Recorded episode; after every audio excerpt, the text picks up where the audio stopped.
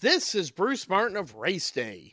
It's a new year with new storylines and a new series sponsor as Honda welcomes NTT to the IndyCar Series. Beginning this year, it's the NTT IndyCar Series, and Honda is prepared to lead the series into the new season. Today's Honda IndyCar Report celebrates Honda's 2018 IndyCar Manufacturers Championship and Scott Dixon's fifth career IndyCar Series Championship in 2018. Dixon leads an impressive list of drivers who will be in Honda-powered IndyCars in 2019. Other top Honda drivers include Alexander Rossi, the winner of the 100th Indianapolis 500 in 2016 and the second-place finisher in last year's season championship. Also, Ryan Hunter-Reay, the 2012 IndyCar Series champion and 2014 Indy 500 winning driver. Both are back in Andretti Autosport along with veteran driver Marco Andretti and second-year driver Zach Veach. Rookie Felix Rosenqvist of Sweden joins Dixon at Chip Ganassi Racing. Four-time Champ Car Series champion Sebastian Bourdais returns with Dale Coyne Racing with Vassar and Sullivan. Schmidt-Peterson Motorsports features popular driver James Hinchcliffe of Canada and rookie driver and former Formula One driver Marcus Ericsson of Sweden. Takuma Sato, the winner of the 101st Indianapolis 500, returns with teammate Graham Rahal at Rahal Letterman Lanigan Racing. Those are just a few of the big-name drivers that will compete for Honda in the 2019 NTT IndyCar Series. Our next guest is the five-time NTT IndyCar Series champion who won at the Chevrolet Detroit Grand Prix for the second year in a row. It's Scott Dixon, who scored career victory number 45 in Sunday's second race of the Detroit doubleheader.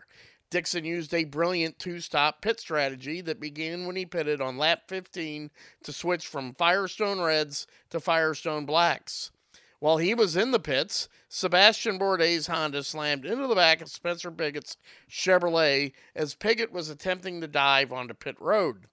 That closed the pit area, and Dixon was able to get out and take the lead when the other competitors pitted. After that, the IndyCar Series legend was able to hold off several late race restarts, including one after a red flag when rookie teammate Felix Rosenqvist crashed in turn one. Dixon went on to win the race. He defeated rookie Marcus Ericsson, who scored the highest finish of his IndyCar career. I caught up with Dixon after he won the Chevrolet Detroit Grand Prix to talk about that and other topics on today's Honda IndyCar Report. It's the Honda IndyCar Report. Today we're pleased to be joined by a member of royalty. It is Chip Ganassi Racing driver Scott Dixon, who won the second Chevrolet Detroit Grand Prix race at Belle Isle this past weekend. I guess you could call that a Royal Sunday. If you could explain to our listeners what all happened that day. Yeah, I guess it was definitely a Royal Sunday. Well, I guess, I don't know how did you introduce me there? Part of the royal family or something? Well, you said part of royalty. Royalty, yeah. Certainly racing royalty. Maybe in my own lunchtime. But it was, amazing to be on the Queen's birthday honour list and to get the companion New Zealand Order of Merit, which is definitely very prestigious and something that you don't know is coming or anything like that. So it's for me, it's definitely very humbling and probably one of the biggest honors I've ever had, to be honest. And as far as the race, it really seemed to be a situation of trading places because the race winner on Saturday had a perfectly timed pit stop that was able to get him out ahead of everybody else, a bit of an advantage. And the driver who won the other race crashed. You crashed on Saturday, then you come back, you win the race with a perfectly timed pit stop on Sunday, and Joseph Newgarden crashed on Sunday. So it's just kind of odd how all that works out.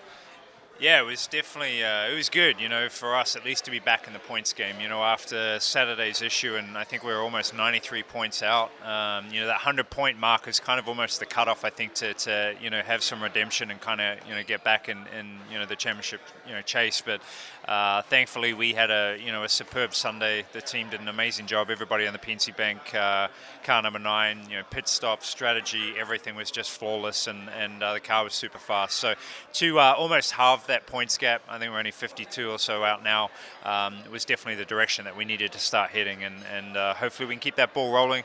As we all know, we've got Texas coming up this week, which was definitely another great race for us last year, and picking up a win there, and you know, hopefully we can keep and continue to close this points gap. We normally do not see you involved in crashes or mistakes on the track, so I know that you beat yourself up a little bit with what happened Saturday. I know that you said you were down and tried to cheer the crew up a little bit. How did that all happen?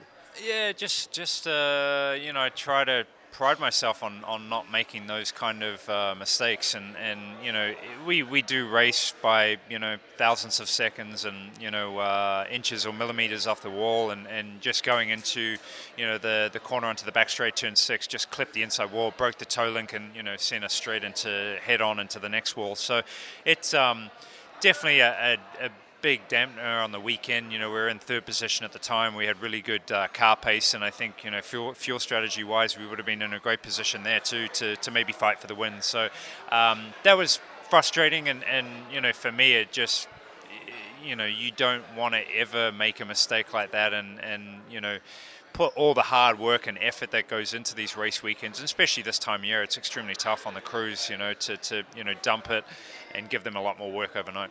How late did the crew work on the car Saturday night? I think it wasn't super late, but I think it was the early hours of the morning, you know, which we were, you know, a team like Chip Ganassi Racing, you know, they can equate and fix these things fairly quickly with just, you know, having been through it all before too many times, to be honest. So it you know, they're well prepared, and they were able to you know, fix the car quickly.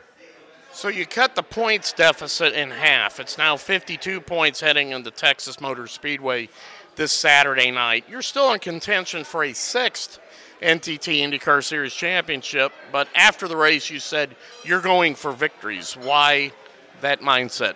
Yeah, definitely. I think even from, you know, the Saturday race was kind of when we made the comment, you know, to be in the fight now, we just strictly got to go for race wins, and you know, it's a lot more fun to race that way because you're not constantly thinking about, you know, you know, strategy wise whether you should be more cautious or anything like that, or even when you're trying to pass, you know, another competitor, you know, you're just going to give it your all. So it is nice to run that way.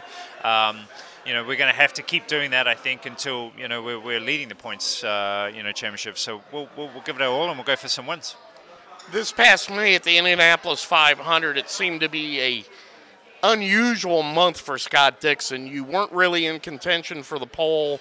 And on race day, if the strategy had played out right, you may have won the race. But in a lot of ways, you were kind of mid-pack much of the race. How frustrating was that for you?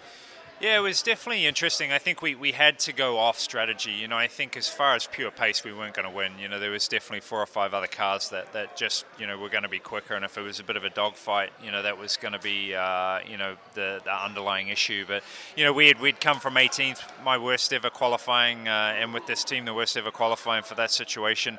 But, you know, we were able to race. We got up to 6th, I think, on normal running order. But what we were doing was, you know, stretching that fuel window massively. And I think at one, you know, the second to last caution is what really, you know, put the dampener on us. And then we got caught up in that last caution with Graham Rahal and Charlie and Felix and a bunch of others, which, you know, then broke the car. But yeah, not a month of May and that we wanted to see. We came close to winning the road course. You know, losing that with a lap and a half to go was definitely hard to swallow. But the Indy 500 definitely points-wise was really hard on us. How important is it to a driver to win in Detroit?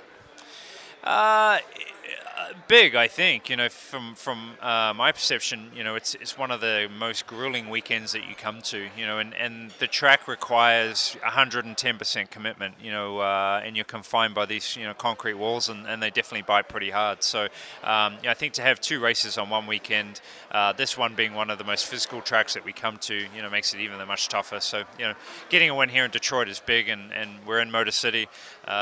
You know, driving a Honda, we're not one of the big three, but it's definitely nice to you know, get the win on Sunday. And now a new challenge, Saturday night race under the lights, High Banks, Texas Motor Speedway.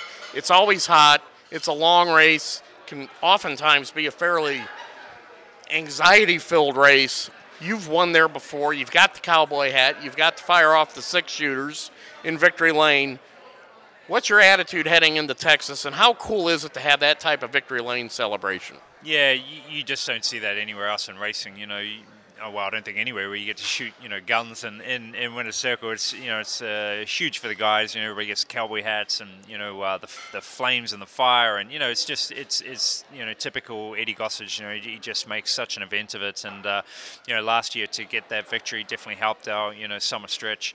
You know, and going this year, there's a lot of different changes. You know, the track's had a lot more age on it now from the new seal. You know, Firestone's bringing a new tire. The aero configuration's a lot different, so it's going to definitely be a lot different to what we maybe saw last year. But I'm excited, man. I'm really excited. Night races are fantastic, and you know, IndyCar racing right now is just it's so tight and so exciting to be a part of. Scott Dixon, winner of race number 2 of the Chevrolet Detroit Grand Prix. Congratulations on your win. Congratulations on your proclamation from Queen Elizabeth. And thank you for joining us today on the Honda IndyCar Report. Thanks, man. Appreciate it. Today's Honda IndyCar Report was brought to you by Honda. With Scott Dixon's 2018 NTT IndyCar Series Championship, it gave Honda another title to celebrate. 4 of Dixon's 5 IndyCar championships have come with Honda power. It's also Honda's 5th IndyCar Series Championship in the past 10 seasons.